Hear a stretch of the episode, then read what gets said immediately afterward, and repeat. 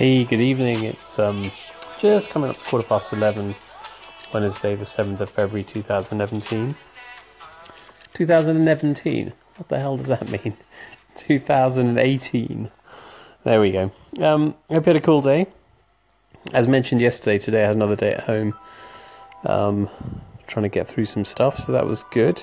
Um, it's uncanny actually, because one of the things that happened today is on our um, emergency and critical care diplomats email list, somebody posted that they are gutting and rebuilding their hospital, and she was asking for tips about um, ICU design in particular. and then a little bit later on in the day, someone else asked a question about uh, related to a sort of similar topic. Of course, my eyes pricked up um, because you know we're going to be getting to that very shortly. Um, and obviously, I have lots of ideas about the, the layout of, the, FRICU at Ralph. Um, we are only building phase one, so the amount of space we have available for the emergency and critical care areas is going to be relatively restricted compared to what it'll be like in you know three to five years. But nonetheless, um, we still have to try and make the most of the space available. So that's going to be quite cool because I'll be able to um, make note of any tips that people send back see if they um, are things that I haven't got on my list. So that was kind of cool. The other thing I was thinking about today was, um, you know, I've talked before about this need, especially as a founder, but for most people involved in a startup, to turn your hand to anything. Um, we were contacted recently by somebody who's got a few independent uh, primary care practices within the catchment for the Ralph, but um, you know, I've talked before about the fact that we've got this mobile physiotherapy service that Kim runs for us at the moment. Um, and this guy basically wants to, you know, try and provide us a steady stream of cases through his clinics and na- neighbouring ones, but in return he wants to be remunerated to some extent, which is fair enough. Um, and there are good reasons for us to agree not least from the physiotherapy service point of view, but also in terms of building relationships for the future. Um, you know, so we we kind of proposed a revenue share model, and we've agreed that. But there's still some other details that need agreeing around invoicing and things like this. So today I was sort of trying to create a kind of memorandum of understanding document um, for this arrangement, you know, and it was just kind of making me think about how you just got to do it because you don't want to be paying uh, somebody, you know, like a lawyer, for example, to do it because it just costs a lot of money, and um, you know, you could be argued that it's unnecessary in the sense that it's not. It's a memorandum of understanding. It's not a legally binding document. So, anyways, um, the the other thing that I was thinking about today was. I'm getting increasingly, you know, busy in the sense of meetings and phone calls and that sort of thing, and um, you know, this need to have efficient conversations and discussions and get stuff discussed and done quickly. I must admit, I'm not very good at it, but it's it's on my mind, and I want to get better um, at having quick calls, quick meetings. Similarly, writing quick emails, and I, I, think I've gotten better at that. I'm still not brilliant at the emails, but I'm definitely better than I used to be. But yeah, I definitely need to get better at quick, efficient meetings. Um, I sometimes feel the need to repeat myself um, as do some other people, of course. But um, you know, I can only work on myself. Um, so yeah, something that's on my mind really is to kind of become a bit more efficient, so that I can get more done, increase the productivity, and so on. Um, I'm actually going to take a quick break, and I think I'll pop back after the interlude. And I just wanted to talk about one other thing, so I'll catch you in a moment. Bye.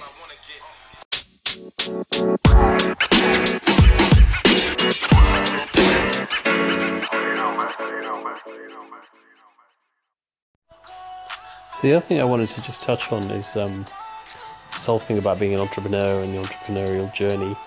I just um, I was I came across a number of articles online today that I skim read, and, and the theme of them was all about you know the challenges of being an entrepreneur and what it's really like and the reality. And I'm not saying that in any skeptical way because it's entirely right. Um, a lot of the points that they were making, but it did remind me of this point that I think it's been a while since I made it, so I'm going to make it again. You know, about how a lot of these things are couched in the same paradigm, which is the paradigm that it has to be grueling and it has to be hard and it has to be scary and it has to be this, that, and the other. Um, you know, and I've, I've, sort of said before that um, if people could step outside of that paradigm and be in a different paradigm, um, you know, then they wouldn't find it that way. Um, at least not as much, you know. Um, because a lot of the articles I was reading, there's all this stuff about not only about how difficult and everything it is, but about, you know, um, this whole notion of future happiness or future salvation or future fulfillment that, you know, if you just push through it and you work really hard and you contain your fear and uncertainty and all those sorts of things that you will get there and that getting there somehow means that you will be happier and more fulfilled and more rewarded etc um, and again i'm not saying that in a cynical way in a skeptical way because you know for sure we should live our life with goals and work towards those goals and that's at a certain level.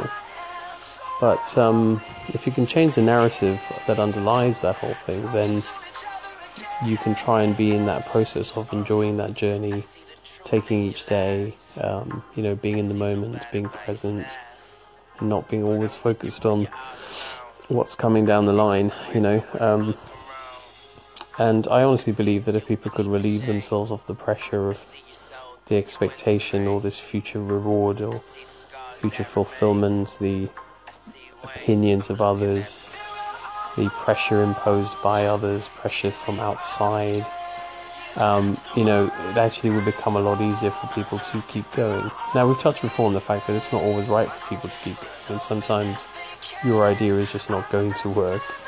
Um, you know, you haven't executed on it very well, perhaps, whatever it might be, but like, you know, certainly getting to the point of deciding that it's not going to work or you can't get funded or whatever it might be, it doesn't mean that you get there and you're some kind of emotional wreck. Um, you know, so like, I mean, I, I, I, don't know, it's hard for me to. Uh, I don't know, everyone has to have their own journey, don't they? But um, I mean, I guess from my point of view, you know, I decided to set out on the journey for the Ralph almost four years ago now. So it's been a long road, you know. Um, pretty much every single day, apart from some Sundays, um, I've worked on the Ralph in some way or another. Um, you know, and for sure the end is in sight in terms of finalising the funding and then getting on with converting the site for phase one. You know, starting to be able to tell people more about our plans and our ideas and all of that, and you know, pushing forward with the recruitment and all those things. But um, it's it's not like okay, we'll get to that time and the Ralph will open and suddenly life is going to be easy in air quotes because you know that's in some ways when um, you know you really do have to execute. I mean, we've got to run the business, um, deliver on the promise, and you know we've set I I I guess I have set more than one promise. It's not just about a successful business, but it's also about executing on it with an obsessive commitment to our values and our culture. So all of that is to come, right? So this journey is going to be a I don't know, at least a decade long journey before we sort of feel like the Ralph is well established and you know we're on a firm footing, right? Um, but you know, you can't be like living all those all that time ahead and with all these uncertainties and all that sort of stuff. Um, you've just got to go with the flow, be in the zone, and keep doing and keep going, but not like having it as battle or a struggle or you know, anxiety or fear and all this sort of stuff.